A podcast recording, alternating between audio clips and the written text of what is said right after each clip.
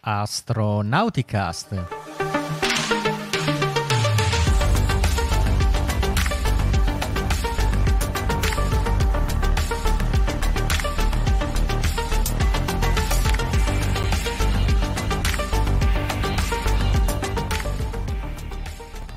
Astronauticast stagione 16, episodio numero 3. Oggi è il 3 novembre 2022 e Astronauticast è il podcast di ISAA, l'Associazione Italiana per l'Astronautica e lo Spazio. Oggi siamo in 4, configurazione eh, Dragon, però c'è anche un nascosto nel trunk della Dragon, però di cui ai tasti. Con me, che io sono Riccardo Rossi dall'Unione Terre d'Argine e i miei compagni di equipaggio sono da Verona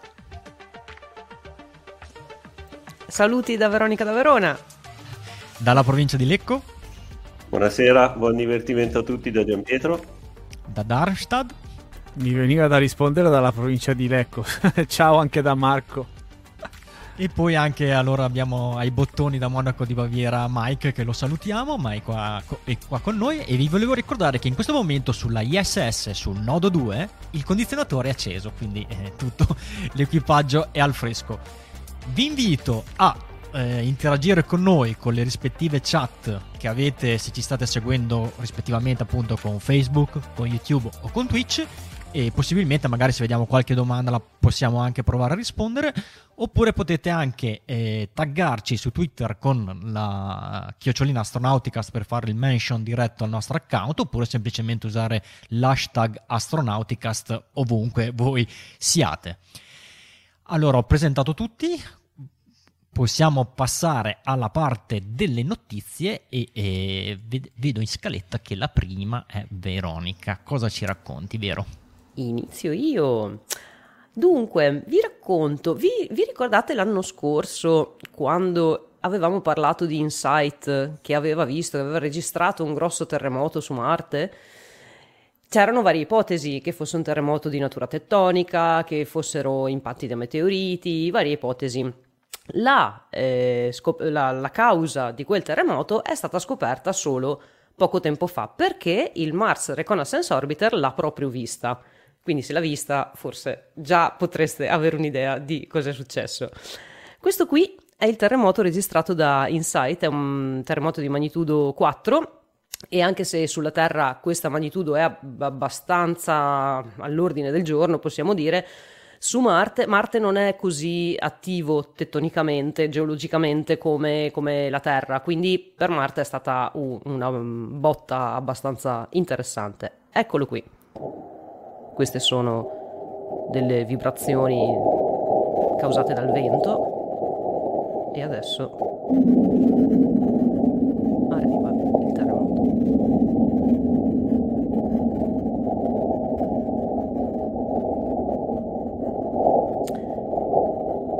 cosa ha causato quindi questo terremoto? È stata, ta eccolo qui. Questa è stata la causa. Ah, mi, mi, scuso già con chi ci ascolta solo in podcast perché mh, mm, purtroppo mi farò aiutare molto dalle immagini in questa puntata, quindi veniteci a vedere su YouTube da, se- da, da questa sera in poi per, uh, per, per sempre. questa qui è stata la causa del, di questo terremoto. Si tratta di un cratere da impatto il puntino al centro, quindi il cratere vero e proprio, è di 150 metri di diametro. Quindi è stato un meteorite che ha colpito il suolo di Marte proprio in quel momento. In questa foto si vede anche la traiettoria d'arrivo di questo, di questo meteorite perché gli ejecta quella polvere scura che vediamo e che è fuoriuscita dal, dal, sottosuolo si trovano al lato opposto. Quindi in questa foto diciamo che il meteorite è arrivato da in basso a sinistra verso in alto a destra. Questa immagine si estende però per molto di più di, di, di, di, questi 150 metri, come possiamo vedere. L'immagine è stata creata, è stata creata, è stata eh, scattata da questa bella bestiolina che è la fotocamera CTX, la context camera del Mars Reconnaissance Orbiter. È uno strumento che scatta foto in bianco e nero e a 6 metri per pixel e ha una visuale di 30 km. Teniamo in mente questo dato perché eh, ne avremo bisogno fra poco. Si trova, come vedete da, da questa foto, si trova eh, a, ovviamente al di sotto dell'orbiter ed è laterale a eh, High Rise. High Rise invece ha quel eh, foro, diciamo, più, più grande al centro, sempre lì al di sotto dell'orbiter. Si chiama context camera perché va a fornire un contesto alle foto scattate da High Rise in particolare e dagli altri strumenti che si trovano eh, sotto, nella parte zenitale dell'orbiter. E iRise, ad esempio, eh, monitora i cambiamenti che avvengono sul pianeta. Quindi più, eh, ha una risoluzione molto più alta, si tratta di 30 cm per pixel. E sulla superficie di Marte avvengono diverse, mh, mm, ehm, di, diverse, modifiche, anche se non ha un'atmosfera come quella terrestre che causa mh, mm, modifiche della, della superficie molto maggiori e avvengono comunque dei cambiamenti in superficie. Ci si sono viste delle dune modificarsi a causa del vento, si sono viste addirittura delle valanghe eh, su qualche pendio con la presenza di ghiaccio d'acqua e poi ci sono queste, questi impatti di ehm, meteoriti. E di solito gli impatti di meteoriti non superano i 6 metri di diametro e su una foto scattata dalla context camera sembrano delle macchioline. Questa volta invece eh, la context camera ha dovuto scattare ben tre foto perché oltre al cratere eh, la zona interessata era praticamente copriva l'intera visuale di 30 km di questa fotocamera. Quindi ho dovuto scattare una foto più a destra, una foto un po' più a sinistra per avere questo, in realtà questo è un collage eh, di, di, di, tre foto per avere un'idea più ampia, un contesto appunto però più ampio di quello che riesce a fare di solito. Quindi, come dicevamo, una bella eh, botta. Visto che questa, questo, questo, impatto è stato così grande, questo cratere è stato così grande, ci si sono detti, ma magari andiamo a vedere altre foto scattate dagli altri strumenti del Mars Reconnaissance Orbiter.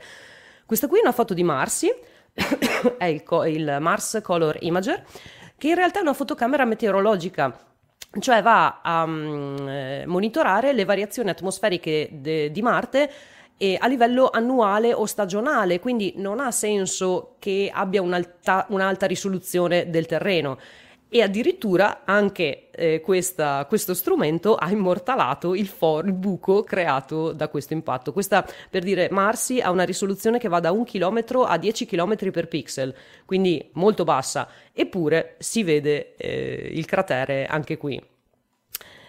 E poi, visto che si vede così bene anche in questa fotocamera, andiamo a vedere nel dettaglio con High Rise su High-Rise ha scattato questa bellissima fotografia del cratere in cui è la più dettagliata ovviamente, 30 cm per pixel.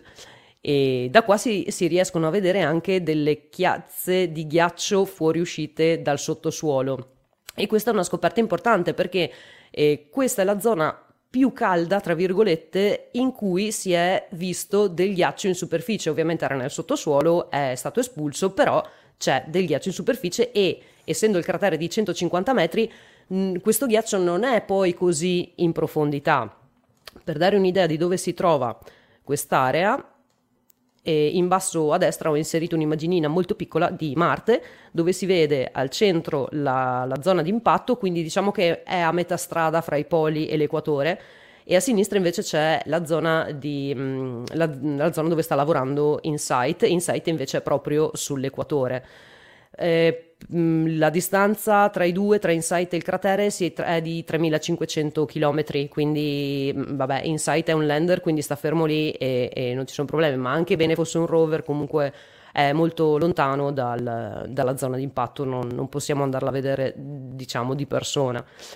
L'aver trovato del ghiaccio qui, dicevo, è importante ehm, per due motivi. Quello scientifico, perché adesso gli scienziati eh, riescono a valutare, mh, mm, hanno un, un, un dato in più per poter valutare le condizioni climatiche di Marte nel passato per capire come si è formato quel ghiaccio, per capire eh, come ha fatto a mantenersi nel sottosuolo e anche, perché no, per capire in quanto tempo sublimerà, quindi in quanto tempo eh, scomparirà dalla superficie. L'altra motivazione importante è per le future missioni umane. Se vogliamo andare su Marte e atterrare in una zona dove c'è del ghiaccio prontamente recuperabile, eh, che ovviamente serve sia per, um, per, per, l'acqua, per creare dell'acqua um, per, per, gli astronauti, ma anche come propellente per eventuali sonde, adesso sappiamo che non dobbiamo per forza avvicinarci ai poli. Potrebbe esserci del ghiaccio se, se riusciremo a trapanare un po' meglio il sottosuo- il, la, la, superficie di Marte, potrebbe esserci del ghiaccio anche in, in, altre zone, insomma, quindi in zone temperate, quindi le aree potenziali di atterraggio si, si espandono drasticamente. Un'ultima foto, non è una foto, questa in realtà è una ricostruzione 3D eh, ricavata dai dati di, di, InSight, ma soprattutto del Mars Reconnaissance Orbiter e anche qui si vede bene la fuoriuscita del ghiaccio. Questo in realtà sarebbe un video, è un po' sfocato perché ho preso uno screenshot mentre il video andava, comunque anche questa è una bella ricostruzione. Dopo aver visto tutte queste foto, eh, il team del Mars Reconnaissance Orbiter si è ricordato eh, che Insight proprio quel giorno, quindi alla vigilia di Natale del 2021, aveva registrato un forte terremoto. Quindi andiamo a vedere, si sono detti andiamo a comparare le due cose, magari si tratta dello stesso evento. In effetti l'epicentro del sisma e l'orario in cui è avvenuto corrisponde esattamente con la zona, con, con quello che stava eh, osservando eh, MRO.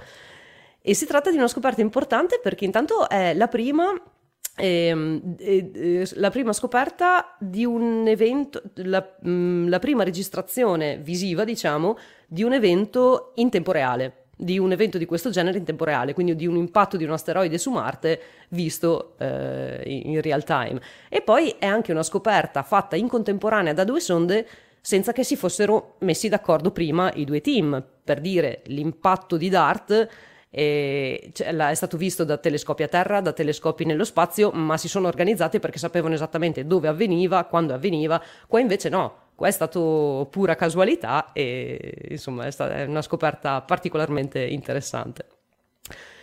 Fino adesso abbiamo parlato solo del, Mar- del, Mars Reconnaissance Orbiter che è vivo e vegeto, lavora benissimo e eh, al momento non ha problemi. Ma InSight, come è messo, è messo così è messo che è da quattro anni che è su Marte, doveva durarne due, quindi un anno marziano, e due anni terrestri, invece sta durando il doppio, e i pannelli solari sono ricoperti di sabbia e di polvere.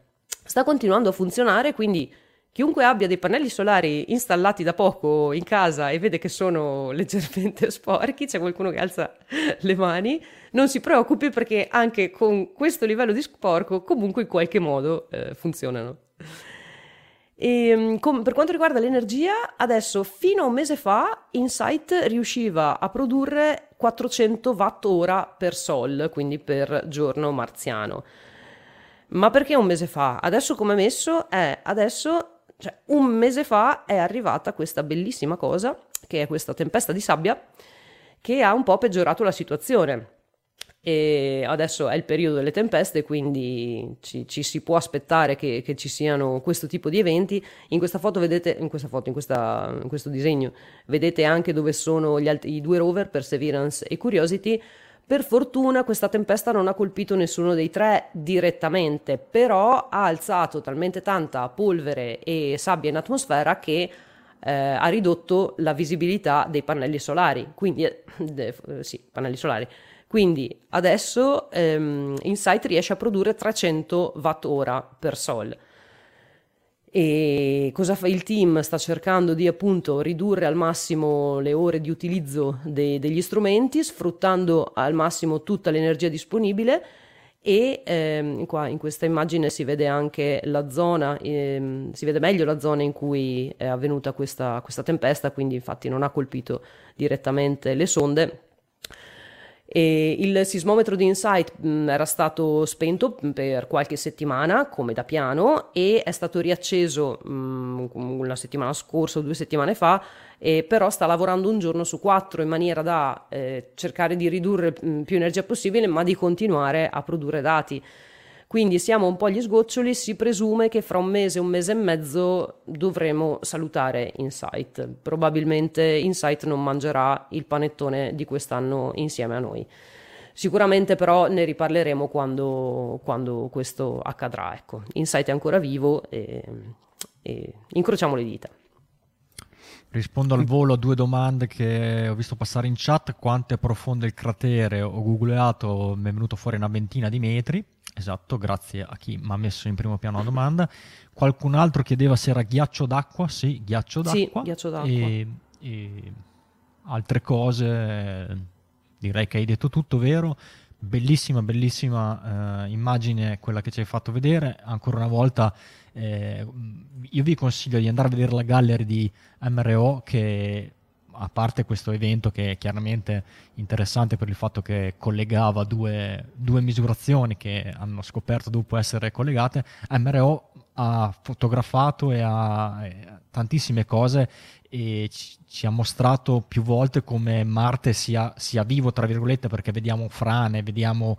Eh, il movimento della, della, delle sabbie marziane come cambiano in base alla, alla stagione proprio perché ci sono questi eh, depositi d'acqua che magari eh, ghiacciate che magari evapor- evaporano, no, sublimano a seconda del, del periodo dell'anno. Quindi è assolutamente una sonda preziosissima come eh, pre- pre- preziosissimo insight nonostante eh, ci abbia fatto tanto dannare per la, la, la talpa che non è riuscita a, l'altro strumento che doveva essere importante per Insight a, a parte il sismometro eh, questa, questa, talpa che, di cui tanto abbiamo parlato nelle stagioni scorse che doveva essere piccolo, questa piccola sonda che doveva entrare in profondità per circa 5 metri se non ricordo male sotto la superficie marziana ma eh, purtroppo si era, si era pensato che il suolo marziano fosse di una certa consistenza di una certa compattezza ma in realtà eh, si è rivelato molto diverso da quello che si aspettava nonostante tutti i tentativi di magari compattare un po' di più eh, questa, questa, questa, sabbia, questo, questo, suolo, non siamo riusciti a fare eh, penetrare in profondità eh, questo, questa sorta di, di, di, penetratore con martelletto che per scendere aveva bisogno appunto di una certa consistenza sulle pareti per poter fare attrito e scendere, non era una trivella una cosa del genere. Molto molto bello, interessante. Colgo l'occasione cosa... per rispondere. Scusa, Marco. No, no, finisci pure, Veronica. Colgo l'occasione per rispondere a Marco in chat che chiede se i robot non hanno la capacità di spazzare via la polvere dai pannelli solari. Come dicevamo più volte, no, al momento non c'è questa possibilità perché mh, tutti gli studi che sono stati fatti su varie modalità eh, di, di, di, di, togliere la polvere dai pannelli solari, quindi eh, non so, spazzarle via tipo Swiffer oppure far vibrare i pannelli solari in qualche modo. Ecco, questo sì, è l'unico modo che Insight ha avuto per poter togliere il più grosso eh, della polvere, oltre che è stato fatto un test anche con la, con la benna di, di, mm, far depositare della sabbia eh, un po' più pesante sul pannello solare in maniera che poi venisse, eh, cadesse a terra insieme a quella più fine che è rimasta attaccata. Comunque tutti gli studi che sono stati fatti fino adesso eh, comportavano l'aggiunta di strumenti più pesanti e quindi togliendo spazio a eh, strumenti scientifici e data la, la mm, il periodo mh, di vita che era stato previsto per Insight, quindi du- due anni terrestri, un anno marziano,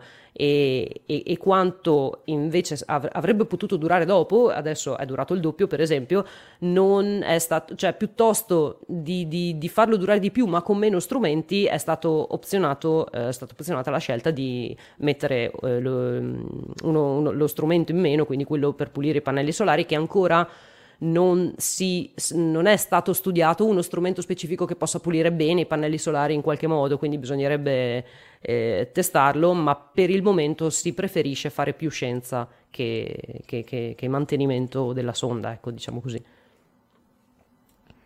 Marco? Sì.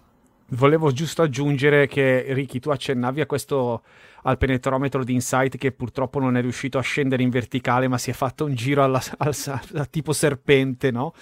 Eh, il lavoro che ha fatto questo, questo impatto marziano in qualche modo sembra quasi una surroga, perché una delle conseguenze più interessanti quando avvengono queste cose, non solo su Marte, ma a volte anche sulla Luna, è che vanno a fare il lavoro di scavo di, in profondità che non, si, che non, si, riesce a fare o che non si è ancora in grado di fare con gli strumenti.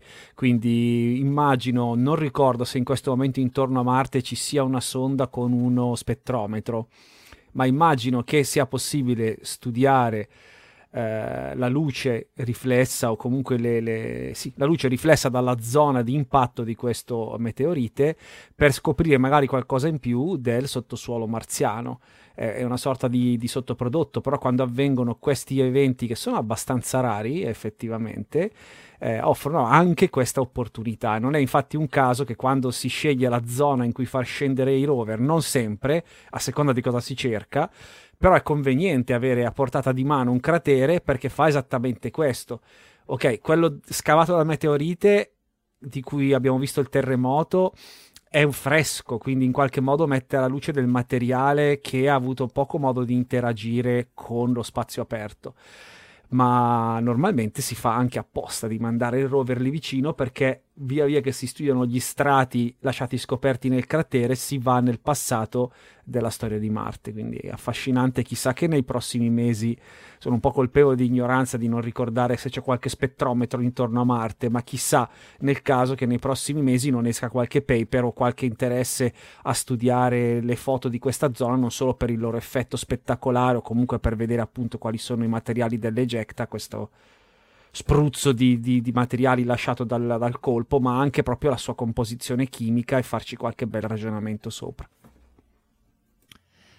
Da Marte torniamo in orbita bassa terrestre. Non so se lo sapete, ma oltre alla Stazione Spaziale Internazionale c'è anche una stazione spaziale cinese che tra l'altro è visibile, un po' più piccola dell'ISS, ma chiaramente visibile, quindi se avete le vostre varie app eh, sicuramente eh, c'è un modulino anche per segnalarvi gli eventuali passaggi della eh, CSS, quindi la Chinese Space Station e ci dice qualcosa di più Giampietro. Sì, mi prendo questa patata bollente che mi sembra di capire che nessuno vuole prendere perché si fa sempre un po' fatica ad avere informazioni super dettagliate e super accurate del programma spaziale cinese, però dal mio punto di vista, penso condividiate, è, è, è molto affascinante. E anche pensare un po' al, al progresso che ha fatto il programma spaziale cinese e alla rapidità con cui l'ha fatto, se paragonato a a come si sono evolute le cose, diciamo, nel ramo occidentale, quindi pensiamo alla NASA, pensiamo anche all'Agenzia Spaziale Europea, è incredibile vedere come abbiano fatto molto di corsa. Eh, l'occasione di parlarne è perché po- proprio pochi giorni fa, diciamo, si è quasi completata la costruzione di fatto della terza iterazione della loro stazione spaziale Tiangong, perché questo è il nome che i cinesi hanno dato che dovrebbe significare palazzo celeste, giusto? Traduco bene. Ecco, anche le pronunce cinesi, boh, io, io, ma penso tutti li pronunciamo come li leggiamo. Probabilmente se ci ascolta un cinese ci bacchetterebbe, può tranquillamente farlo, anzi se ci aiuta. Io ho provato a fare la traduzione non, con Google. Non so se, se, Mike fuori campo, visto che ci sta dando dentro di Duolingo cinese, può dare una ma non lo disturbo. Casomai io parlo quando devo pronunciare un nome, eh, mi fermo e tu subentri con il nome in cinese. No scherzo, lo pronuncio come lo leggo, poi se è sbagliato, beh, quantomeno sapete cosa andare a cercare quando, quando, volete informarvi di più o approfondire la cosa. Dicevamo che l'occasione per parlarne è diciamo, la quasi conclusione della costruzione della stazione spaziale cinese Tiangong. Tiangong. Perché... Ok, eccolo. Vai, questo quantomeno l'ho pronunciato quasi giusto. Che, che, che, di fatto è il nome de, della terza versione dopo Tiangong 1 e Tiangong 2 che in realtà dal 2011 al beh, 2019, quando di fatto ha terminato la vita la Tiangong 2, sono state le prime due stazioni spaziali cinesi composte in realtà da un unico modulo che, che è stato raggiunto poi da equipaggio per pochi giorni, quindi niente di paragonabile a quello a cui siamo abituati ormai da più di vent'anni con la ISS, ovvero una permanenza continuativa di, di equipaggi anche in certi casi molto numerosi, eh, nel caso di Tiangong 1 e 2 gli equipaggi hanno visitato per pochi giorni eh, le, le, due stazioni e ci sono rimasti diciamo proprio in totale per, penso un mese scarso tra entrambe le stazioni. Eh, però ovviamente sono stati il modo di, di, sperimentare e molto rapidamente arrivare alla terza versione che, che, è quella attuale, composta da tre moduli. Il primo modulo, il regista può pronunciare il nome? eh, che è Tianhe, che in realtà è già in orbita da circa un annetto e mezzo e che è, è stato la parte iniziale di costruzione della stazione spaziale cinese ed è anche il primo modulo abitativo visitato già dall'equipaggio, a cui si è aggiunto a luglio di quest'anno il, il secondo modulo eh, che Ventian, anche qua la pronuncia non so se sia corretta, e che il 31 di ottobre eh, si è completato con il terzo modulo Mengtian. Eh, tutti e tre sono stati portati in orbita, così come tutti i moduli delle stazioni spaziali cinesi, dal vettore lunga marcia 5B, che di fatto è stato sviluppato ad hoc per la costruzione delle, delle stazioni cinesi, quindi un vettore pesante per, per darvi un'idea, la, dimensione di questi moduli varia da, da, da, 16, 17, 18 metri di lunghezza e circa 4 metri di diametro, quindi fatevi un po' un'idea di quanto grande possa essere. Altra particolarità, forse l'abbiamo già detto più volte, del lunga marcia, che è l'unico vettore di fatto a un, un unico stadio, a parte i booster laterali eh, che, che, che, fanno la parte iniziale dell'ascesa, poi di fatto tutto il lavoro di portare in orbita il carico utile viene fatto da un unico stadio eh, che poi ovviamente rientra in atmosfera e che è anche quello che sui media generalisti, compreso qua in Italia, ha suscitato in passato un po' di scalpore perché si è più volte ipotizzato che il rientro incontrollato del primo stadio del lunga marcia sarebbe potuto cadere sulla testa di chiunque di noi. Eh, di fatto non è mai successo e, e va bene. E dicevamo che il 31 di ottobre da, è stato lanciato il terzo modulo, di fatto l'ultimo, o meglio penultimo, poi magari diciamo due parole anche dopo su quello che dovrebbe essere il completamento della, della stazione Tiangong. Eh, il primo modulo che, che appunto è in orbita già dall'aprile del 2021 è il modulo core, quindi il modulo principale con tutti i sistemi di supporto vitale, eh, ovviamente la parte di alimentazione dei pannelli solari iniziale e i moduli abitativi che sono poi stati completati da Ventian e da Mentian eh, luglio e ottobre, appunto, fine ottobre, pochi giorni fa eh, del 2022, che sono i moduli laboratorio. Sebbene già eh, l'equipaggio che in questo momento è a bordo e che ah, si è visto arrivare diciamo, un pezzo nuovo di casa eh, pochi giorni fa, eh, sia già il secondo equipaggio che conduce un'attività, una permanenza di, di lunga durata, eh, il prossimo equipaggio che arriverà con la Shenzhou 15 a metà novembre, quindi fra pochi giorni, sarà il primo che probabilmente inizierà a condurre attività scientifiche vere e proprie. Gli equipaggi fino ad ora sono stati a bordo, adesso magari banalizzo, qualcuno si inorridisce, però un po' come degli operai in costruzione, quindi sono stati dedicati, probabilmente un po' di scienza è stata fatta, ma ma dal punto di vista operativo la stazione Tiangong inizia la sua vita scientifica che più o meno è stimata in una decina d'anni, ma poi chiaramente questo si evolverà eh, adesso con il completamento e con l'arrivo dei veri moduli eh, scientifici a bordo della, della Tiangong. Eh, che dire di più? Le immagini che si possono vedere non sono tantissime, anche eh, i video che arrivano non sono tantissimi, vanno cercati, però qualcosa si trova. Molto di questo materiale che arriva, ehm, diciamo, anche un po' divulgato per scopi propagandi- propagandistici, quindi non sempre rispecchiano completamente la realtà di, di come vanno le cose e di, di, di com'è anche un po' la timeline del progresso de, delle varie operazioni, però in ogni caso ci consentono di vedere come, come si evolve il programma spaziale cinese e dei suoi taikonauti che, che, che vivono a bordo della stazione.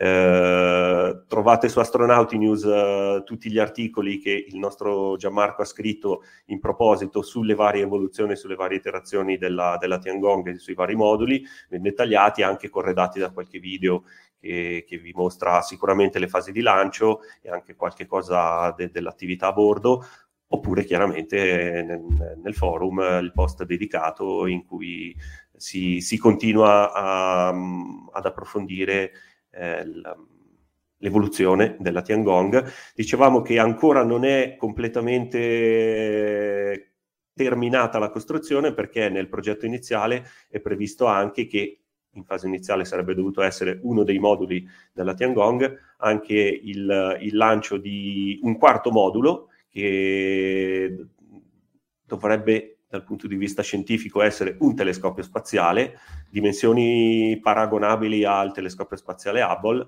Eh, mi sfugge il nome, Xuntian, ecco, Xuntian eh, probabilmente sarà pronto tra un paio d'anni, un annetto, un paio d'anni circa, non, non ho dettagli precisi.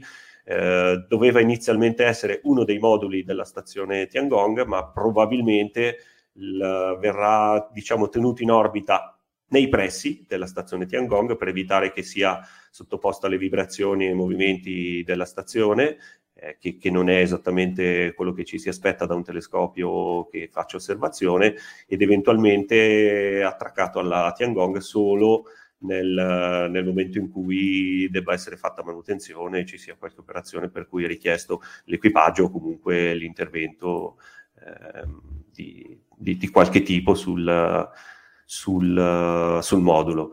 E quindi niente, ci aspettano mesi interessanti che, che, penso valga la pena seguire per un programma poco conosciuto, ma, ma appunto, come dicevo prima, dal mio punto di vista molto affascinante e, e sarà anche modo per dire sicuramente che diciamo, il programma spaziale cinese finalmente compete anche dal punto di vista scientifico in tutto e per tutto con la Stazione Spaziale Internazionale che per tanti anni è stato di fatto l'unico avamposto umano nello spazio, invece da, da un po' di tempo ormai abbiamo due stazioni spaziali, se vi ricordate Gravity, già se, si raccontava anche nel film, anzi si andavano anche a fare un giretto tra una e l'altra, cosa direi impossibile anche per le posizioni orbitali, però, eh, però in ogni caso diciamo, affascinante che ci siano due avamposti umani, magari tra di loro poco collegati, diciamo dal punto di vista dell'interazione anche diciamo, tra gli equipaggi e tra le agenzie non è moltissima, gli americani hanno un po' tagliato i ponti da tanto tempo con l'Agenzia Spaziale Cinese, quindi di fatto ognuno lavora un po' per, eh, per conto suo, ma forse, forse è anche il modo di, di spingere un pochino l'acceleratore e da entrambe le parti progredire più rapidamente di quanto non si sia magari fatto e vedremo, vedremo un po' come si evolve. Sto sicuramente dimenticando qualcosa, eh, casomai subentrate aiutatemi se avete qualcosa da aggiungere. Vedo che in chat c'è questo Marco M che è accanito a chiederci informazioni sul, sul programma spaziale cinese, però giustamente tu dici non ne parla nessuno. Guarda Marco, noi ne parliamo, una cosa che ti consiglio di fare, come dico sempre, è di andare su forumastronautico.it dove vabbè, in particolare abbiamo eh, Gianmarco che è il nostro caporedattore che eh, è, pratic- è, molto sul pezzo sulle, su, per quanto riguarda le notizie spaziali cinesi, abbiamo anche Silvia che ci aiuta a tradurre eh, i testi da, dal cinese all'italiano per insomma, riuscire a, a, a, a, completa- a complementare, spiegarvi quello che magari eh, vedete su internet solo a suoni di diogrammi.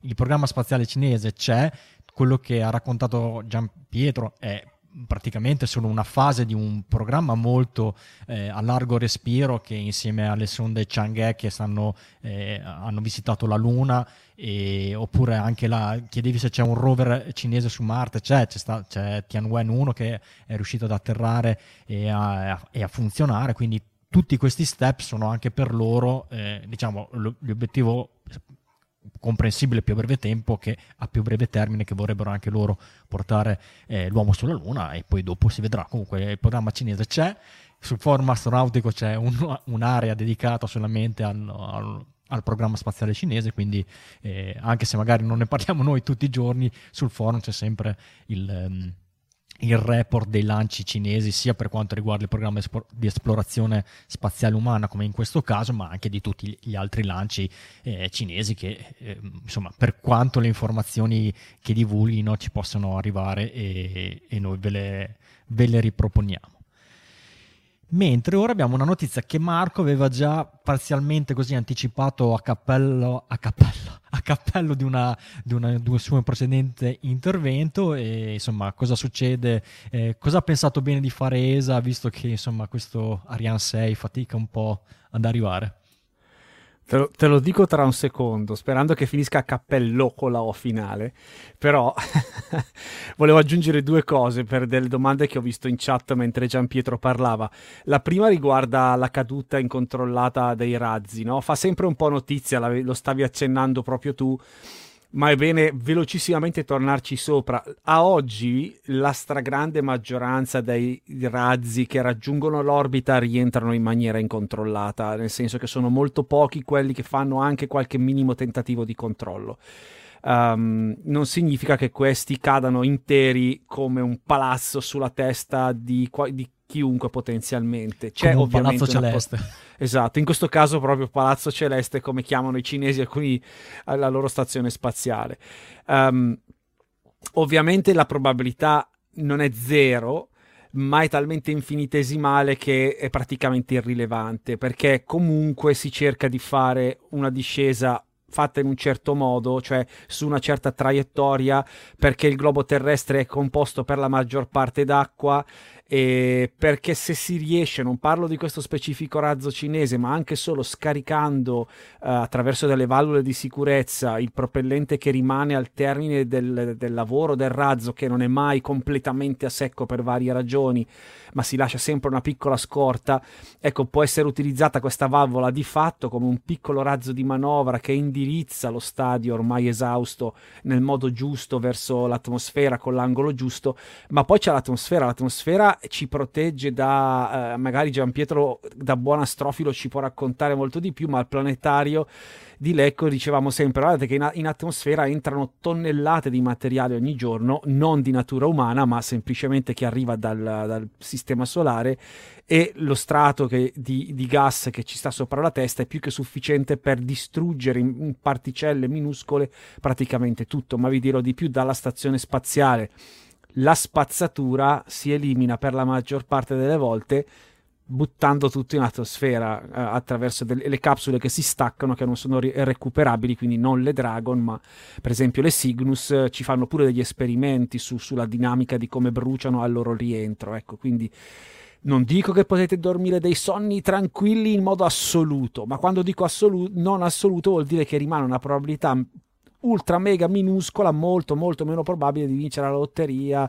Insomma, parliamo di, min- di numeri piccolissimi, quindi non, non, mi preoccuperei al di là di quello che scrivono i giornali se non vedete un comunicato della protezione civile, per esempio. Comunque dai, io se devo morire, morire con un razzo sulla testa. Da, sarebbe, esatto, sarebbe in effetti no, una conclusione proprio di quelle giuste, no? Che poi chissà perché deve fare sempre scandalo il razzo cinese. Vabbè. Eh beh, fa un po' parte anche invece... dei nostri bias personali, diciamo, no? Perché rientrano uguali, a parte quelli di, diciamo, di, di, di Elon Musk, i Falcon, eh, rientra, anche sui secondi stadi, peraltro, rientrano così. E tutti i razzi americani rientrano così, quelli europei rientrano così, quindi non, non è che sono più cattivi degli altri cinesi. Mm. No, Semplicemente loro hanno più area, a volte gli ricadono i loro primi stadi, i loro stadi di, di supporto, i booster ricadono sulla testa dei cinesi stessi, poracci, perché hanno un paese talmente grande, Ricky. Sì, sì, non so se avete visto, parlando anche dei rientri incontrollati in generale, che non sono solo cinesi, ci sono gli australiani che si sono incavolati come delle vipere perché un frammento di un, di un, di un Falcon 9 credo gli sia precipitato nel loro territorio, quindi hanno detto, oh, ragazzi, adesso chi lo smaltisce sta cosa qua? Cioè, quindi è una cosa che in realtà è generalizzata e eh, la, la, sfiga sì, può capitare anche, anche, anche, per altre nazionalità, insomma. Ecco. Assolutamente sì. Tra l'altro, gli australiani scottati dalla caduta dello Skylab eh, all'inizio degli anni 80, no? alla fine degli anni 70, insomma, eh, non è andata proprio benissimo. Però anche loro hanno un continente di fatto, insomma, le loro probabilità che gli cada qualcosa è un po' più alta dell'Italia, che è una, una no, ha una forma che non è proprio così adatta, diciamo, esposta ecco, alla caduta di un satellite o di un oggetto in orbita, quantomeno uh, non polare. Comunque, finita questa parentesi, sì, c'era un'altra domanda che chiedeva se i cinesi non avevano robot su Marte, sì hanno il rover Zhurong e ti rimando, come diceva Ricky, sul Jurong. forum astronautico Churong, eh, che, Giu, che è veramente... Jurong. Jurong, Jurong. Eh, dobbiamo fare tutta un'altra seduta con Silvia esatto. per, per, rinfrescare nostro, la nostra pronuncia. Quindi sì, hanno assolutamente anche raggiunto questo importante traguardo. No, invece, come dicevi tu, Riccardo, sono andato a riprendere il lavoro che ha fatto il nostro articolista Marco Carrara, che ha approfondito un po' questa cosa che avevo accennato a cappelle a cappello, ognuno ci mette la lettera che vuole, ci mette una schwa. eh, penso un paio di settimane fa per la puntata in cui ero presente, che riguardava proprio una scelta che a, mi era sentito di, di, accennare perché secondo me è abbastanza storica, cioè quella che l'Agenzia Spaziale Europea in ritardo uh, con i suoi lanciatori, con lo sviluppo dei nuovi lanciatori e mancante dei lanciatori russi a causa delle sanzioni ucraine.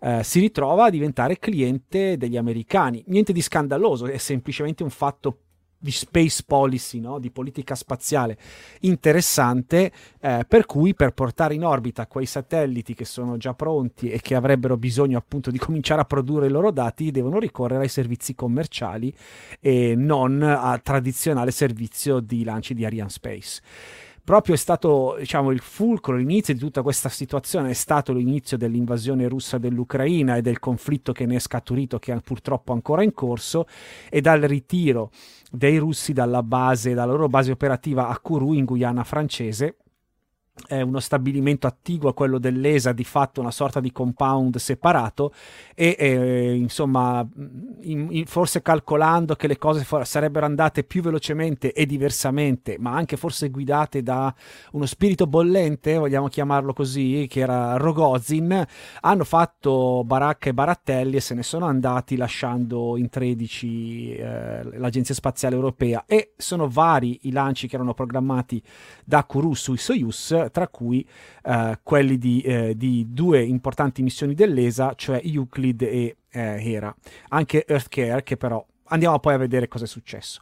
Restiamo innanzitutto su Euclid. Euclid è una missione che si andrà a posizionare nel punto lagrangiano L2 del sistema Terra-Sole è un telescopio spaziale che sarà dedicato allo studio della materia oscura, in generale della distribuzione della materia nell'universo, quindi una missione che durerà sei anni, sarà veramente, veramente molto interessante dal punto di vista scientifico e in questi anni di incertezza, in questi momenti di incertezza, in effetti ci sono i colleghi che se ne occupano, il Flight Control Team che sta facendo prove su prove su prove, in attesa di una, beh, fino a poco fa, in attesa di una data di lancio, adesso si sa che partiranno a bordo eh, di un Falcon 9.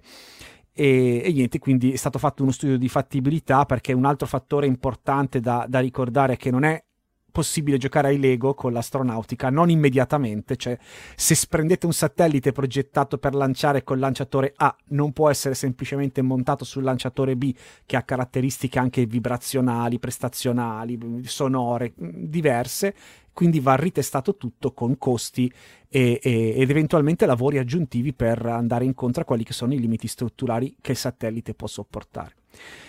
La seconda missione che andrà a finire su un Falcon 9, 9 è Hera, è una missione che volerà verso l'asteroide Didymos e la sua luna Dimorphos. Dimorphos. È interessante perché va a inseguire una missione americana, o meglio, va a riosservare quelli che sono i, risultati della missione DART, la Double Asteroid Redirection Test, che si è scontrata proprio con Dimorphos lo scorso mese, in settembre. ERA studierà gli asteroidi e appunto gli effetti di questa collisione di DART con Dimorphos. Aveva, avrebbe dovuto essere lanciata con un Ariane 6 nel 2024, ma eh, sempre recentemente abbiamo saputo, abbiamo visto che l'Ariane 6 sta soffrendo alcuni problemi di ritardo e quindi anche qui si è deciso di non aspettare più e di lanciare ERA direttamente su un Falcon 9. Invece sul lanciatore europeo sembra aver trovato posto EarthCare eh, che, se, che, è una missione diversa da entrambe perché la prima era su L2 la seconda verso gli asteroidi, questa invece guarda in casa nostra. Earthcare, come il nome stesso dice, si prende cura della nostra Terra attraverso una campagna di osservazione eh, ed è tra l'altro una missione congiunta ESA-NASA. Eh, che vuole studiare le caratteristiche delle nubi e degli aerosol, così come misurare la radiazione solare riflessa e la radiazione infrarossa emessa dalla superficie dell'atmosfera terrestre. In questo caso parliamo di un lanciatore Vega C, un'evoluzione del Vega attualmente in servizio. Sono stati fortunati da un certo punto di vista, sono riusciti a trovare un, uh, un passaggio a bordo di un vettore europeo. Naturalmente ci sono altri satelliti che stanno soffrendo di questa situazione di ritardo dovuta da una parte al ritardo nello sviluppo dei lanciatori europei, dall'altro dall'indisponibilità per ragioni politiche delle, dei Soyuz e quindi non è detto che un altro cliente eh, particolare, non saprei come definirlo, di SpaceX non possa diventare anche eh, diciamo, l'agenzia, credo sia EUSPA, che eh, oggi gestisce i, i satelliti Galileo, perché il sistema di posizionamento europeo che ha anche diciamo, un certo tipo di eh, requisiti di sicurezza, normalmente veniva lanciato solo a bordo di lanciatori europei, non è detto che per venire incontro alle esigenze di mantenere una costellazione attiva, funzionante ed efficiente, nel corso del 2023 o nel, all'inizio del 2024 non vedremo anche i satelliti del sistema di posizionamento globale europeo lanciati a bordo di un, uh, di un Falcon 9 o di un Falcon Heavy, chi lo sa. Oh, a proposito di Falcon Heavy, ragazzi, ma cioè, diciamocelo in termini molto tecnici, figata pazzesca il lancio del Falcon Heavy di un paio di giorni fa. Non so chi, chi l'ha seguito. Un nebbione, un nebbione. Questo è vero. È stato un po' un peccato, eh, perché poi ne lanciano talmente pochi di Falcon Heavy, è un peccato che quello che hanno fatto nebbia però l'atterraggio dei due booster su, su L1 e L2, quindi nelle zone, nella, diciamo, sulla superficie del, della Florida, spettacolo fantastico. Soprattutto anche le riprese di chi le, no, non ufficiali, no? quelle fatte da sotto in angoli strani da appassionati. Potevano lanciare un Falcon Heavy quando eravamo lì noi. Eh, dai, ci è andata bene, due, due, li abbiamo visti. Come, come, se avessimo visto i booster laterali, dai. Non sono rientrati sulla superficie della Florida, però... Ma poi ah. anche la, la, la, ripresa di uno dei due booster dal, vista dall'altro booster, perché non sono arrivati in contemporanea, no? non sono atterrati insieme, no, sono atterrati leggermente con un po' di ritardo, quindi quello che era ancora in volo ha ripreso l'atterraggio del primo booster, incredibilissimo, bellissimo. Assolutamente. Oh, cioè, sono belli, eh. poi uno può avere le sue opinioni, ma secondo me quei, quei, lanci vanno seguiti proprio dal punto di vista spettacolare al massimo. E non ho controllato quando sarà il prossimo Falcon Heavy, speriamo sia un pochino più fortunato, insomma. Magari ci sarà fortunato Artemis, non so, no, non si deve dire, non ho detto niente. Vabbè, tanto tarda tutto, no? Oggi, giusto perché non è in scaletta, ma parliamo per chiudere il mio intervento facendo dopo aver fatto l'apologia dei Falcon 9 eh, pare che l'esordio orbitale di Starship eh, avverrà in dicembre. Queste sono state alcune dichiarazioni raccolte dai giornalisti oggi, non ricordo a quale dirigente, ma di fatto c'era quel mega toto lanciatore pesante che è ancora aperto sul forum, prima SLS o anzi Artemis o, uh, o Starship. Ecco, a oggi la, come si dice, gli allibratori sembrano puntare di più su Artemis, ma boh, poi chi lo sa come andrà a finire. Bene, bene. Leggo dalla chat um, anche che sono stati belli boom, i doppi boom sonici dei, dei, booster, assolutamente sì, come è stato bello anche quella, quella ripresa che anche eh, la Vero ha, ha, ha retweetato che c'era un gruppo di persone vicino al pub e oltre ai doppi boom sonici hanno sentito due, due fischi, una specie di fischio di, da fuoco d'artificio, da fischione, ma in realtà era probabilmente proprio il boom sonico che riflettendosi sulle pareti del, pub eh, faceva questo curioso effetto di, di, riverbero, di riflessione acustica, quindi eh, nonostante la nebbia eh, è, stato, è stato molto bello. Ecco, grazie della regia.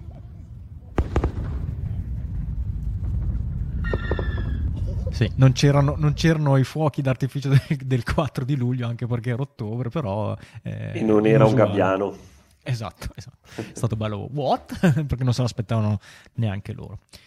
Direi che siamo arrivati alla metà puntata, anche qualcosa di più, e ne approfittiamo come sempre per eh, ringraziare tutti eh, la redazione di Astronauti News, che è nostra, diciamo, eh, il nostro gruppo di articolisti che scrive eh, questo, su questo portale di notizie che potete consultare liberamente anche voi, ma è anche quello che utilizziamo noi del podcast, che è la voce invece de, de, di Isa, per prendere ispirazione per raccontarvi quello che è successo nella, nella settimana.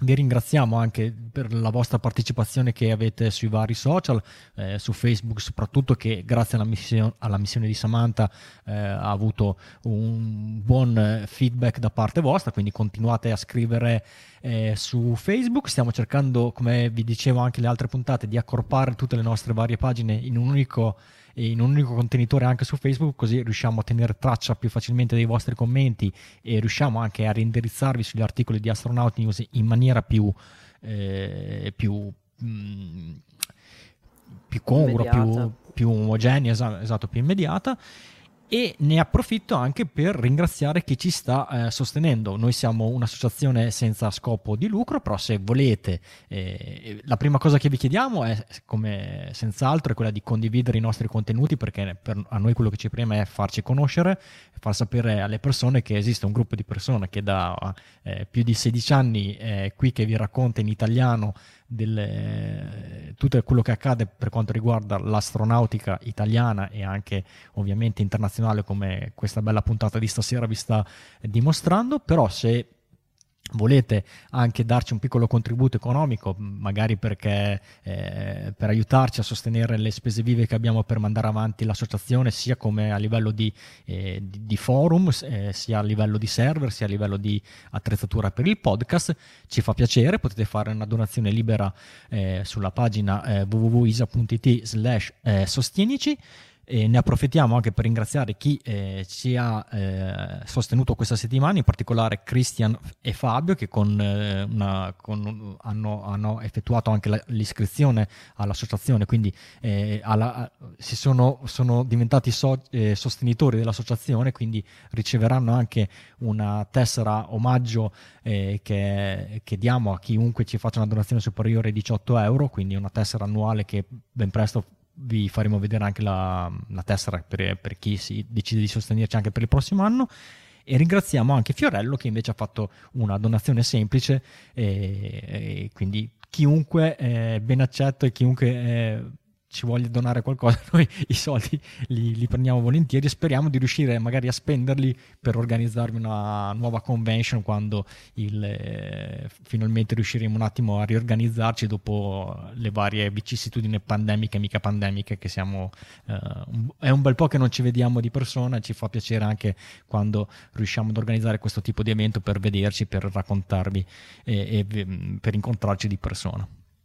Dai, dai, facciamo salire un po' l'hype. Come sarà la tessera 2023? Ma guarda, io l'ho già mezzo spoilerato. Ho detto, visto che insomma, il main event di quest'anno più o meno tutti lo sappiamo qual è. Adesso noi di solito facciamo eh, così tanto per l'angolo chi se ne frega. Eh, ognuno di noi propone un po' di foto, poi si fa, si fa, un poll per decidere, un sondaggio per decidere qual è la foto migliore. Però adesso non, non, non mi vorrei sbilanciare, ma secondo me eh, il soggetto della, della, della, prossima, della, prossima, tessera. Mm, non dico che persona. sia quasi c'è, non dico, non dico. però chi può dirlo? Uh, vi eh, aspetteremo il, la presentazione ufficiale della nuova tessera con, con il nuovo anno. Invece io vi volevo raccontare così in chiusura di puntata una piccola, una piccola storia, una piccola storia, un piccolo approfondimento per quanto riguarda appunto il VAB, il Vehicle Assembly eh, Building, di cui parlavo poco fa per, eh, per, quanto riguarda il riverbero del Falcon 9. Per chi non sapesse di cosa, di cosa stiamo parlando, stiamo parlando di un grosso, un gigantesco edificio, di fatto una, un hangar che è stato costruito al Kennedy Space Center per poter supportare le operazioni con i, i, Saturno 5, quindi stiamo parlando del programma di esplorazione lunare della NASA, serviva un'infrastruttura per poter assemblare i Saturno 5 che, sono, eh, che erano i razzi e lo sono ancora i razzi più grandi eh, mai costruiti, al netto poi quando arriveremo alle Starship varie oppure agli SLS versione eh, Block 2 e via dicendo e voi dovete immaginarlo come un grosso cubo, sostanzialmente un parallelepipedo con base 200 metri per 150 metri e alto eh, 160 metri. Eh, su questo eh, grosso cubo, su questo grosso edificio, eh, c'è anche disegnato uno stemma di, della NASA, lo conoscete bene, quello stemma blu a forma di, di, di palla, di sfera, che è eh, così informalmente chiamato meatball immaginate che questa, questa, questo stemma è, ha un diametro di circa 30 metri per farvi capire eh, quanto è grande questo edificio. E nonostante sia a 160 metri, quindi pensate, boh, sarà un edificio di, che ne so, 50 piani, in realtà no, non c'è nessun piano, proprio perché è un, come un grosso capannone, un grosso hangar dove eh, veniva eh, eh inizialmente dove si pensava di eh, appunto eh, costruire e assemblare i Saturno 5 in questo parallelepipedo dovete immaginare che ci siano nei quattro angoli del, del, de, di questa struttura delle quattro nicchie, quattro, eh, quattro, sottostrutture, perché inizialmente si pensava che questo edificio potesse supportare la, la costruzione, la logistica contemporanea di quattro Saturno 5 eh, per, eh, per, quanto riguarda il programma eh, lunare americano. Mm, lo ricorderete sicuramente che eh, erano state programmate molte più missioni del, lunari del Saturno 5 rispetto a quelle che eh, si preventivano. Addirittura la rampa 39A non, non, doveva esserci solo la 39A e la 39B come sono tuttora, ma ci doveva essere anche una 39C proprio per eh, insomma, immaginare quello che si erano eh, immaginati all'inizio degli anni 60 per poter supportare un programma di questo genere e eh, mh, di fatto però già da subito uh, di queste quattro high bay, quindi chiamate high bay perché il, mh, l'edificio in realtà è diviso in due parti, una col soffitto più alto, quindi la high bay e la low bay dove praticamente in ingresso ci, si effettuano le prime opere, le prime eh, le prime opere di logistica per montare il razzo. Eh, di queste quattro bay, di queste quattro nicchie, in realtà già da subito se ne utilizzavano, eh, se ne sono utilizzate solamente tre. In eh, particolare abbiamo eh, la High Bay 3 e la, e la High Bay 1 che sono le due eh, le due strutture che sono rivolte a, ad ovest verso effettivamente la, la, rampa di lancio e dove il percorso per arrivare alle rampe di lancio è più corte e sono quelle che sono state utilizzate di più mentre dall'altro lato abbiamo la High Bay 4 e la High Bay 2 che sono invece quelle eh, dal lato opposto delle rampe. Di queste, eh, la High Bay 2 all'epoca di, dei Saturno 5 stata utilizzata, eh, è stata utilizzata per un rollout, cioè per portare fuori un razzo solamente tre volte con Apollo 10, con Apollo 13 e per lo Skylab 1. In epoca Shuttle già da lì non, non, non, non, veniva più utilizzata, non è stata più utilizzata se non per fare lo stacking, quindi l'assem- l'assemblaggio dei booster dello Shuttle che però effettivamente è sempre solamente uscito dalle High Bay 1 o la High Bay eh, 3. Eh, da fuori queste, l'uscita delle high bay le riconoscete molto bene perché ci, mh, mm, ci sono delle specie di, di saracinesche eh, che eh, immaginate quanto possono essere grandi visto che l'edificio è alto 160 metri e queste saracinesche praticamente arrivano fino in cima. E quindi sui, quattro, sui due lati opposti del, del Vertical Assembly Building e del Vehicle Assembly Building ci sono queste, queste grosse saracinesche sull'autobus e, ci, ci, teneva a dirci che impiegano 40 minuti per aprirsi, ce l'ha detto più e più volte. Sì, abbiamo i nostri, tutti, abbiamo oggi tutti gli, a parte me, sono tutti inviati sul posto, quindi hanno anche visitato recentemente il Kennedy Space Center. Da questa immagine, se ci state vedendo in, eh, anche in diretta, è un'immagine satellitare eh, vi volevo mettere in evidenza proprio il fatto che la Highway 4 non è praticamente mai stata utilizzata, tant'è che non c'è neanche la, la Crawler Way, cioè non è, non, non, non, è, non c'è neanche stata, so, non è neanche stato costruito il tracciato per far passare il crawler, cioè quella specie di eh, carro armato, quella piattaforma cingolata gigante che serve per movimentare i razzi. E, invece la High Bay 2 che vi dicevo è stata utilizzata, però vedete bene che il tracciato è molto più lungo perché eh, il crawler deve uscire, fare un giro tutto intorno al VAB e poi andare verso le rampe, che detta così sembrerebbe una cosa da niente, però eh, stiamo sempre pas- parlando di oggetti mastodontici e alla fine viene comunque più comodo uscire da una, dalla High Bay 1 o dalla High Bay 3 e insomma se non c'è il traffico di razzi che magari si si presupponeva all'inizio quando insomma, c'era l'entusiasmo di, insomma, della corsa alla Luna, però tutto si è molto smorzato e, e insomma, anche e, dopo tutto è andato a risparmio, quindi eh, disattivare le high bay, la High Bay 2 e la High Bay 4 è stata la cosa anche, eh, diciamo, forse econ- economicamente più sostenibile.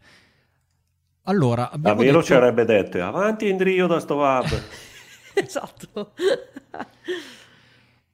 Perché allora fare questi edifici così alti mentre magari pensate, non so, ma perché scusa, i russi con le Soyuz assemblano i loro razzi, razzi, in orizzontale, anche i Falcon 9 sono assemblati in orizzontale, insomma è una complicazione inutile. In effetti ci sono pro e contro, perché voi dovete pensare che se dovete costruire un razzo in orizzontale, ma poi comunque la rampa di lancio dovete portarlo in posizione verticale, dovete prevedere tutta una serie di rinforzi o accorgimenti che possano permettere al razzo di supportare queste due configurazioni che eh, pensate a questi oggetti che di, di, fatto sono dei cilindri cavi quando non sono neanche pieni di carburante, quindi eh, ad, raddrizzarli se, non, se, non, se, questa manovra non è fatta con la dovuta cautela, con, la, con le dovute infrastrutture, si rischia di, di piegare banalmente, di, insomma, di portare degli stress strutturali importanti al razzo. E mentre magari un vettore Soyuz o un Falcon 9 sono moderatamente contenuti come dimensioni per i razzi come vedete in questa foto che, stanno, che utilizzano utilizz- utilizzeranno il web quindi parliamo del, del Saturno del, dello Space Shuttle e di SLS sono oggetti che pensare di portarli da una posizione orizzontale a una verticale è molto molto complicato e quasi e, e praticamente la complicazione di, di, costruire il VAB eh, vale la candela per poter poi insomma, eh, movimentare questi, questi, oggetti. Tra l'altro anche, vi ho fatto l'esempio del, eh, del, del, Falcon 9, però in realtà anche SpaceX, basta guardare lo Starship, insomma c'è, c'è Mechazzilla che è la torre di, di, per assemblare il, la Starship, che non è altro che un'ulteriore estremizzazione di questo tipo di, struttura, dove il razzo addirittura viene... Mh, sollevato dalla torre di lancio stesso che ha un elevatore per, per portare i due, i, i due, stadi uno sopra l'altro e, e forse riusciranno anche come, come, come, abbiamo visto in tante animazioni a riuscire ad acchiappare al volo il razzo mentre eh, rientra. Ma tornando a bomba sul nostro SLS ehm, abbiamo detto che per lo, per lo Space Shuttle si utilizzava solamente la High Bay 1 e la High Bay 3, per SLS al momento si, usa solame, si userà solamente la High Bay 3. E capi- lo capite bene guardando le foto tra, eh, tra, lo Space Shuttle ed SLS che sì sono simili perché hanno i booster che eh, eh, hanno lo stesso diametro, anche il cross stage ha lo stesso diametro, eh, cambiano solo le altezze, però ad esempio STS andava in rampa senza la torre di servizio al seguito, la torre di servizio era, dello Space Shuttle era completamente già in rampa, mentre SLS si porta con sé la sua torre di servizio. Quindi eh, poter, non, non, era banale riportarsi dalle uh, infrastrutture che servivano per assemblare lo Space Shuttle a quelle di SLS. Eh, sempre per, nell'ottica di contenere i costi il più possibile, riconvertire due high bay per, eh, insomma, per SLS per il momento non, non, ne valeva la pena, quindi si è solamente riconvertita la high bay numero 3 per oh, ospitare SLS. Come sono fatte queste high bay? Hanno delle, delle piattaforme su diversi livelli eh, spezzati in due perché eh, queste piattaforme si aprono e quindi possono far uscire il razzo e quando il razzo arriva si chiudono diciamo a tutti i livelli intorno eh, sono due se- semi, eh, semi piattaforme in realtà con la sagoma esattamente del, del, del razzo dei booster per chiudersi e portare i vari operatori ai vari eh, livelli. Quanti livelli ci sono? ci sono eh, A, B, C, D, E, F, G, H non c'è la I J, K livelli. Quindi ogni livello ha una sua uh, ha una sua funzione. Partendo dal livello più basso, che è il livello K, eh, il livello più alto è quello con la lettera più, più, più, più bassa, quindi A in alto, K in basso. Il livello K è circa 25 metri dal suolo e cosa serve? Serve per, porta, eh, per mm, portare gli addetti ai lavori a eh, ispezionare il punto d'aggancio dei booster tra il, uh, il center aft segment e il aft segment, che sono praticamente eh, i booster sono fatti di 5 segmenti, questi due sono i due segmenti più in basso. La piattaforma K, oltre ad avere insomma, il punto d'accesso privilegiato per, per eh, insomma, ispezionare il, la, il, punto di giunzione dei due booster a questa altezza, hanno anche un sottolivello che si chiama K-1 che serve per i, i, vari ingegneri e tecnici per eh, ispezionare un altro punto molto importante, cioè il punto in cui il booster viene agganciato al core stage. Ce ne sono due di questi di questi punti, uno in basso, uno in alto, qui si va a ispezionare il punto più basso. Poi abbiamo la piattaforma J, che è quella subito sopra, che è a 34 metri dal suolo, quindi già, già la seconda siamo a 34 metri per farvi capire insomma, la scala di questo oggetto esattamente come quella di prima, solo che anziché eh, eh, controllare il primo e il secondo segmento del booster, si controlla il punto di, di giunzione tra il secondo e il terzo booster. Saliamo alla, part- alla, piattaforma H, 42 metri, esattamente uguale come di- quella di prima. Serve per, per, ispezionare il punto d'aggancio tra il terzo e il quarto segmento del booster. Ovviamente non solo i punti di, di giunzione vengono controllati, ma anche tutti i cavi che eh, eventualmente passano da quella, da quella zona si sale alla piattaforma G a 51 metri, ma poi la piattaforma più interessante, è, insomma diversa dalle altre due che non sono altro che ridondanti, ma solamente per ispezionare punti di giunzione diversi dai solid rocket booster, la piattaforma F siamo a 58 metri e, e incontriamo il primo umbilical del, di SLS. Quando SLS è in rampa è attaccata alla sua torre di lancio da quattro eh, ombelicali che servono per portare connessioni, propellenti e quant'altro. La piattaforma F è quello che arriva al primo di questi umbilical che si chiama Core Stage Umbilical, eh, Core Stage Intertank Umbilical, quindi come dice la parola è, sta- è l'ombelicale che va dentro all'intertank. Intertank vuol dire inter- intraserbatoio, è un punto del, del razzo in cui siamo sulla cima del serbatoio di idrogeno e sul fondo del serbatoio d'ossigeno. In mezzo ai due serbatoi c'è una zona di, eh, eh, di interfaccia che si chiama appunto intertank, dove si infila questo, eh, questo canale ombelicale che attenzione non serve per fare rifornimento perché il rifornimento del razzo avviene da due, da, eh, due cavi che sono sulla rampa e non, e non sono esa- eh, attaccati direttamente alla torre di lancio e, che sono poi i famosi cavi dove, i, dove c'erano i famosi quick connect che, dove c'erano le perdite che hanno poi portato a, ai vari ritardi nel tentativo di lancio di SLS. Qui però c'è un umbilicale che serve per svuotare il serbatoio di idrogeno quando fa boil off, cioè noi carichiamo il serbatoio, è un propellente criogenico, tende a ed evaporare, per tenere la pressione controllata c'è bisogno di uno sfiato, lo sfiato da dove passa del, del serbatoio di idrogeno? Da questo umbilicale che oltre a questa funzione ha anche altre funzioni come funzioni di elettriche e di connessione dati del razzo mentre è in rampa. Poi chiaramente quando il razzo decolla questo ombelicale viene allontanato dal razzo tramite un braccio che bascula e, e come tutti gli altri poi che andremo a vedere per eh, staccare il, il razzo. Sulla piattaforma F c'è anche un sottolivello esattamente come era successo nella piattaforma K, cioè il primo livello, c'è un F-1 che serve per andare a vedere il punto d'aggancio dei booster, però questa volta quello in alto, quindi assolutamente una situazione speculare a prima.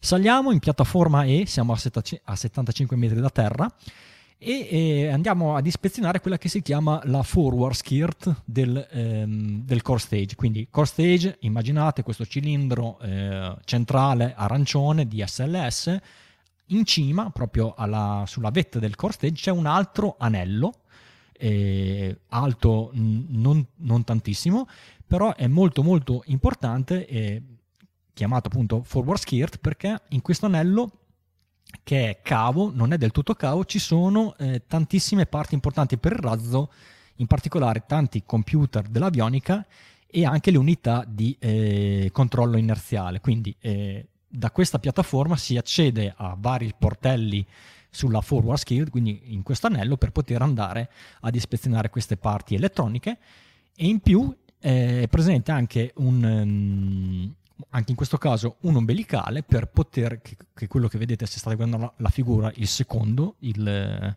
il Core Stage Forward Skirt Umbilical, eh, dove sostanzialmente viene pompata dentro aria e viene mantenuta, la, eh, che sarebbe come controllo ambientale della, della, forward skirt, quindi non vengono pompati pro, propellenti, ma è più che altro eh, tutto quello che serve per mantenere il controllo ambientale di questa zona in condizioni ideali per il lancio.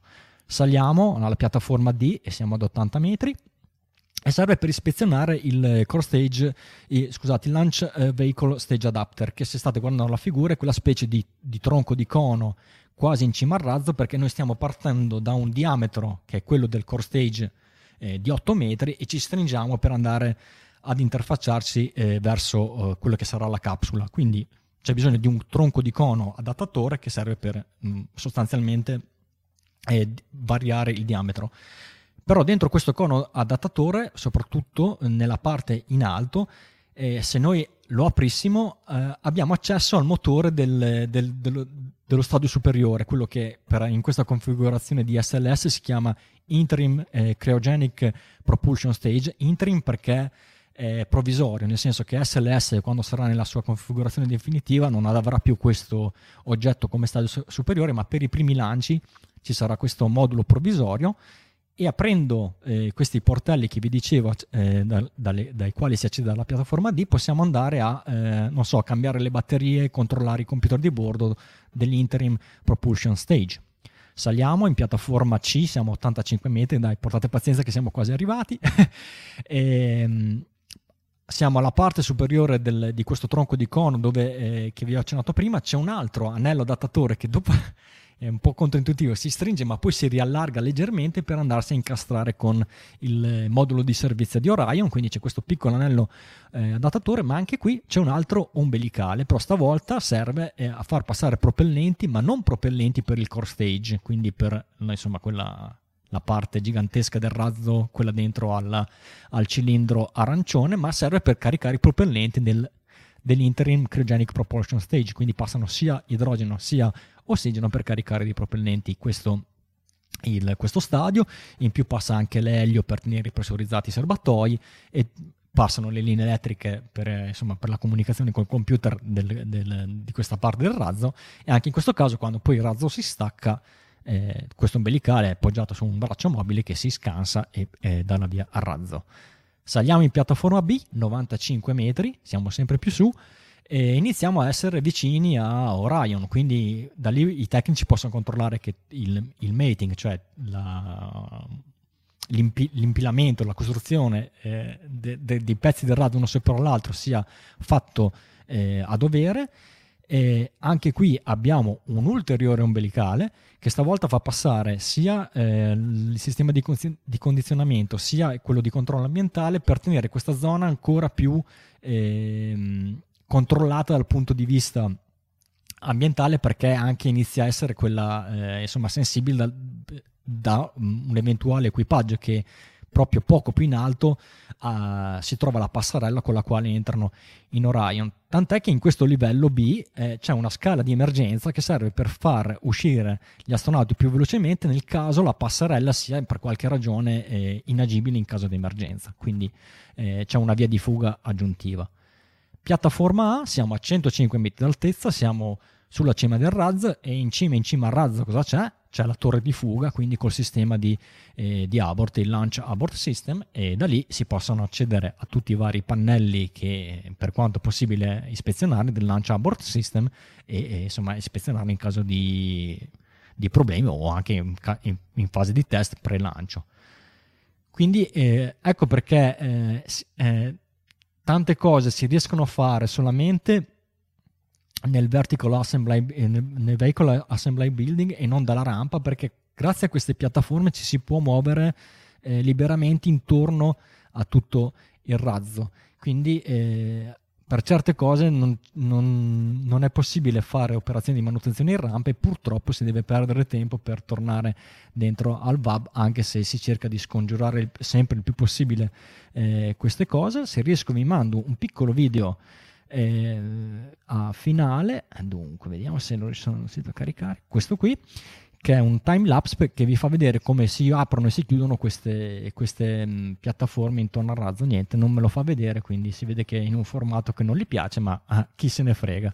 Eh, leggevo su Twitter che oggi c'è stata la eh, conferenza stampa per eh, dare il go non go al rollout di SLS, quindi tutto è pronto per poterlo riportare in rampa, quindi quest- direi domani, da questa notte eh, si aprirà la famosa sala cinesca della High by 3 e il razzo tornerà, tornerà in rampa per cercare quando è la data stabilita vero per il tentativo di lancio?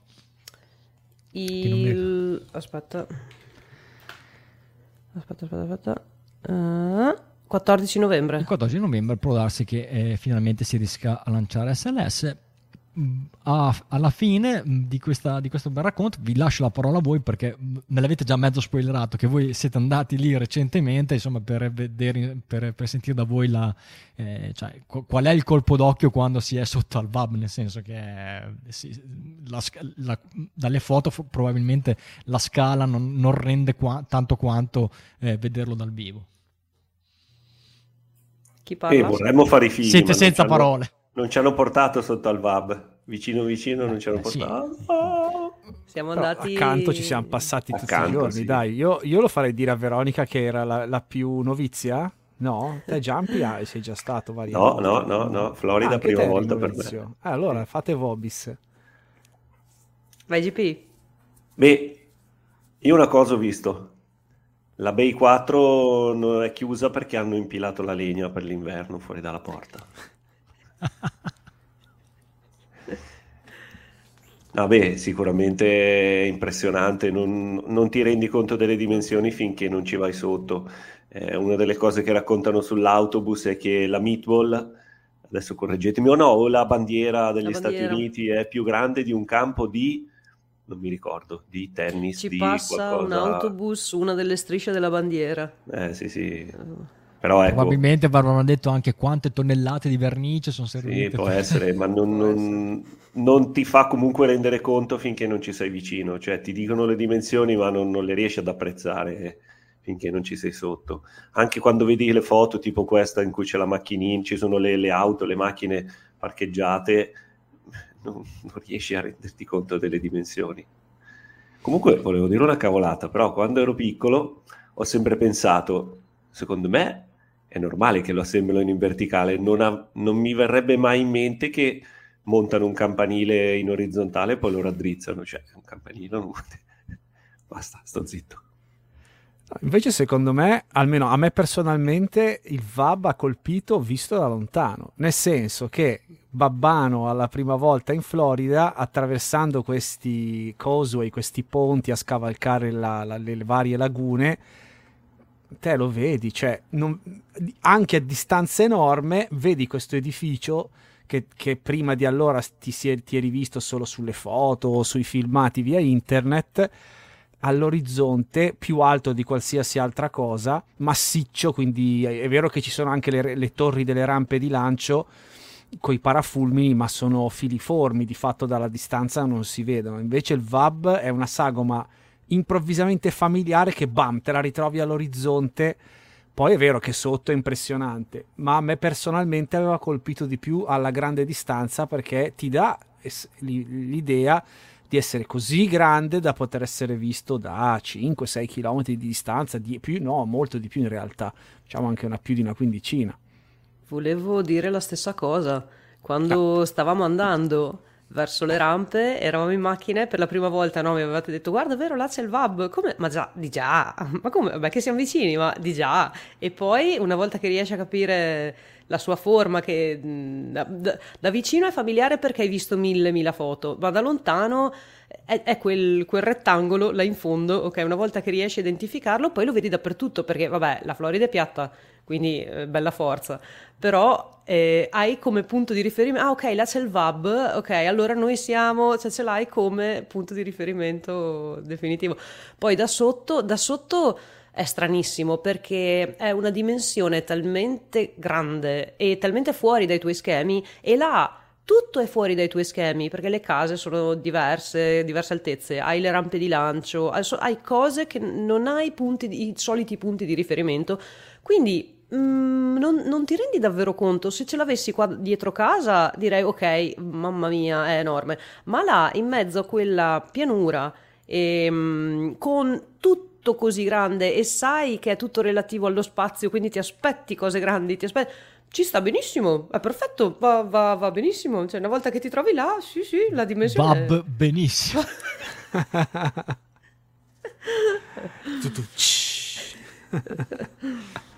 Va bene, allora eh, andiamo verso la fine della puntata. Do una piccola notizia flash tornando a bomba sui detriti spaziali cinesi. Sto, ho aperto Twitter, vedo la previsione di, eh, di Langobrock per quanto riguarda il rientro del, dello stadio. Quindi lui dice domani, al, domani verso le 13.30 UTC, quindi alle 14.30 ora locale, più o meno 4 ore. cioè, praticamente Ov- ovunque. ovunque sull'orbita, Giusto, come, vero, come- capita sempre, più o meno ovunque. Vai di Ok. link della settimana, ma è vero, vedo che ci hai dato dentro tu. Ci ho dato dentro. Allora, non sapendo di cosa parlavi tu, eh, ho preparato un link che è perfetto per, quel- per la notizia che hai, hai dato prima. E, mm, vi, do- vi lascio il link del canale YouTube del KSC Newsroom, che è un canale YouTube ufficiale ehm, di NASA. Che mm, questa notte, a partire dalle, dalle, dalle, dalle 5 e qualcosa, 5.01, ehm, darà, sarà, mm, eh, mostrerà l'uscita del crawler dal VAB con SLS in sul groppone che lo porterà verso il pad di lancio perché appunto siamo imminenti al prossimo lancio quindi dalle 5.01 per di solito ci impiega 8 ore Sì, arrivare al esatto, VAB non quindi- aspettatevi Fast and Furious, ma No. perché il crawler va Infatti- circa a un miglio orario, quindi... Infatti io vi lascio il link al canale generico, non il link al video, perché essendo una durata molto lunga, questo canale in particolare cambia video spesso, cioè quando raggiunge le tot ore, che adesso non so quante siano, eh, mette un nuovo video, perché no- no- non può più... Quindi io vi lascio il canale generale e poi lo trovate lì in lista. Oltre mh, questo, mh, questo canale ehm, ogni tanto eh, va live, è un canale muto, nel senso che non, non- non c'è commento, è proprio un live di quello che succede in diverse zone. E- oppure magari se ci sono conferenze, va bene, lo mettono anche qua, però mettetevi mh, la notifica eh, perché è, è interessante. Quando va live c'è qualcosa da vedere, è interessante. Fast and Furious uh, Causeway Drift. Mettetelo come nei, fra i link, per favore, fra i titoli. Poi vedo la pagina Poi- web di iRise, sempre tua.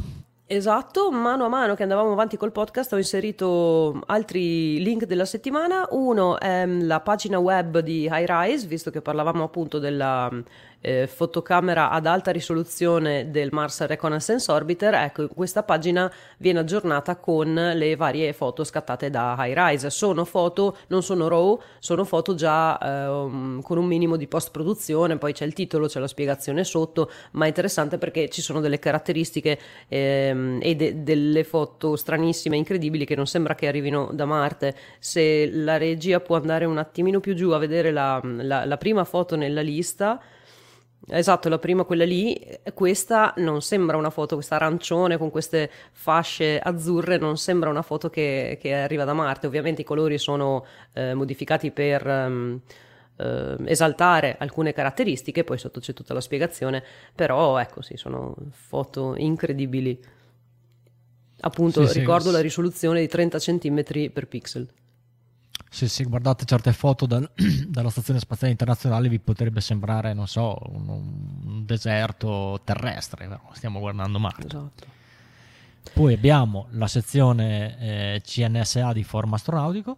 Eh, Esatto, parlando, visto che c'erano, c'era gente interessata in chat alla, alla sta- stazione spaziale cinese, al programma spaziale cinese in generale, eh, vi ho lasciato il link direttamente alla sezione della, alla sezione del forum della CNSA, quindi dell'Agenzia Spaziale Cinese, e lì sono raccolte varie, i vari thread relativi appunto alla Stazione Spaziale Cinese, però poi in generale ne, ne trovate anche altri sul forum. Quello- quel tag era il primo che mi è venuto in mente. Sì, f- f- tanto per insomma tirarcelo un po' a forum che potete eh, consultare liberamente anche senza la necessità di registrarvi, quindi e non trovate un briciolo di, di pubblicità, di banner, cose di questo genere, proprio perché, ripeto, siamo un'associazione senza scopo di lucro a 360 gradi, non monetizziamo assolutamente niente, quindi eh, leggete e se vi fa piacere intervenire iscrivetevi e allora eh, vi aspettiamo. Dunque, come se la prima volta che ci ascoltate, sappiate che alla fine della puntata facciamo una specie di agendina della settimana degli eventi che- eh, astronautici che andremo a vedere nei prossimi sette giorni e chi la cura, sempre vero, stasera eh, sempre sul pezzo, vai vero, cosa, cosa- cosa ci aspetta la prossima settimana? Allora, le nostre settimane mh, eh, di, di, di Astronauticast vanno da giovedì a giovedì, ovviamente, quindi Ehm, questa sera dopo di noi non c'è niente, ma appunto domani mattina alle 5.01 inizia il rollout del, di, Artemis, di SLS con, con Artemis 1 che dura circa 8 ore, quindi finisce verso le 13 tutta mattina ce l'abbiamo lì da vedere sul KSC Newsroom uh, YouTube channel. Poi abbiamo un contatto Aris alle 10.44 fra um, Holon, Israele e Josh Cassada. È un telebridge via VK4 ISS, quindi... Australia. Suppongo... Australia, quindi non lo sentiamo in Australia, diretta. sì. Non lo sentiamo in diretta. E poi abbiamo il lancio di un Electron alle 18.15. E la missione si chiama Catch Me If You Can, prendimi se riesci. E il carico utile è un satellite per la ricerca scientifica del fornitore dei sistemi spaziali Wackaby Svezia. Per, va bene, ma cosa fa? Eh, aerosol, ok, um, ricerca scientifica, spettroscopia um, per studiare le onde atmosferiche e comprendere meglio lo sta- come lo strato superiore dell'atmosfera terrestre interagisce con i modelli del vento più vicini al suolo. Ma eh? cosa dici dal nome? Cercheranno di recuperare al volo lo stadio o, non? Ah, bravo. Non lo so. perché, perché Electron sapete che loro fanno il recupero al volo del primo stadio perché l'Electron è un razzo di modeste dimensioni, quindi con, eh, una volta che il, ra- il primo stadio scende col paracadute eh, arriva un elicottero con, con una specie di gancio e afferra le funi del paracadute e cerca di recuperare al volo il razzo. Però sì, so se- confermo. Ah, Uh, Rocket Lab dice um, avremo con noi l'elicottero. We're bringing back, ri- ci riporteremo l'elicottero. Catch Me If You Can, la nostra mm, prossima missione di recupero per eh, agguantare l'Electron nel cielo con un elicottero, sì. Bene, bene. Quindi domani alle 18.15 potremo avere un- vedere un bello spettacolo. Sabato 5 abbiamo il lancio di un lunga marcia Anche 3B. la pace era abbastanza evocativa in effetti come ci fa vedere la regia. Fammi vedere, aspetta. Ah, sì, giusto. Cioè, vedete, vedete che ce l'amo sopra. Carino. E, mm, quindi sabato 5 il lancio di un lunga marcia 3B a mezzogiorno per ChinaSat 19A che è un satellite per telecomunicazioni cinese.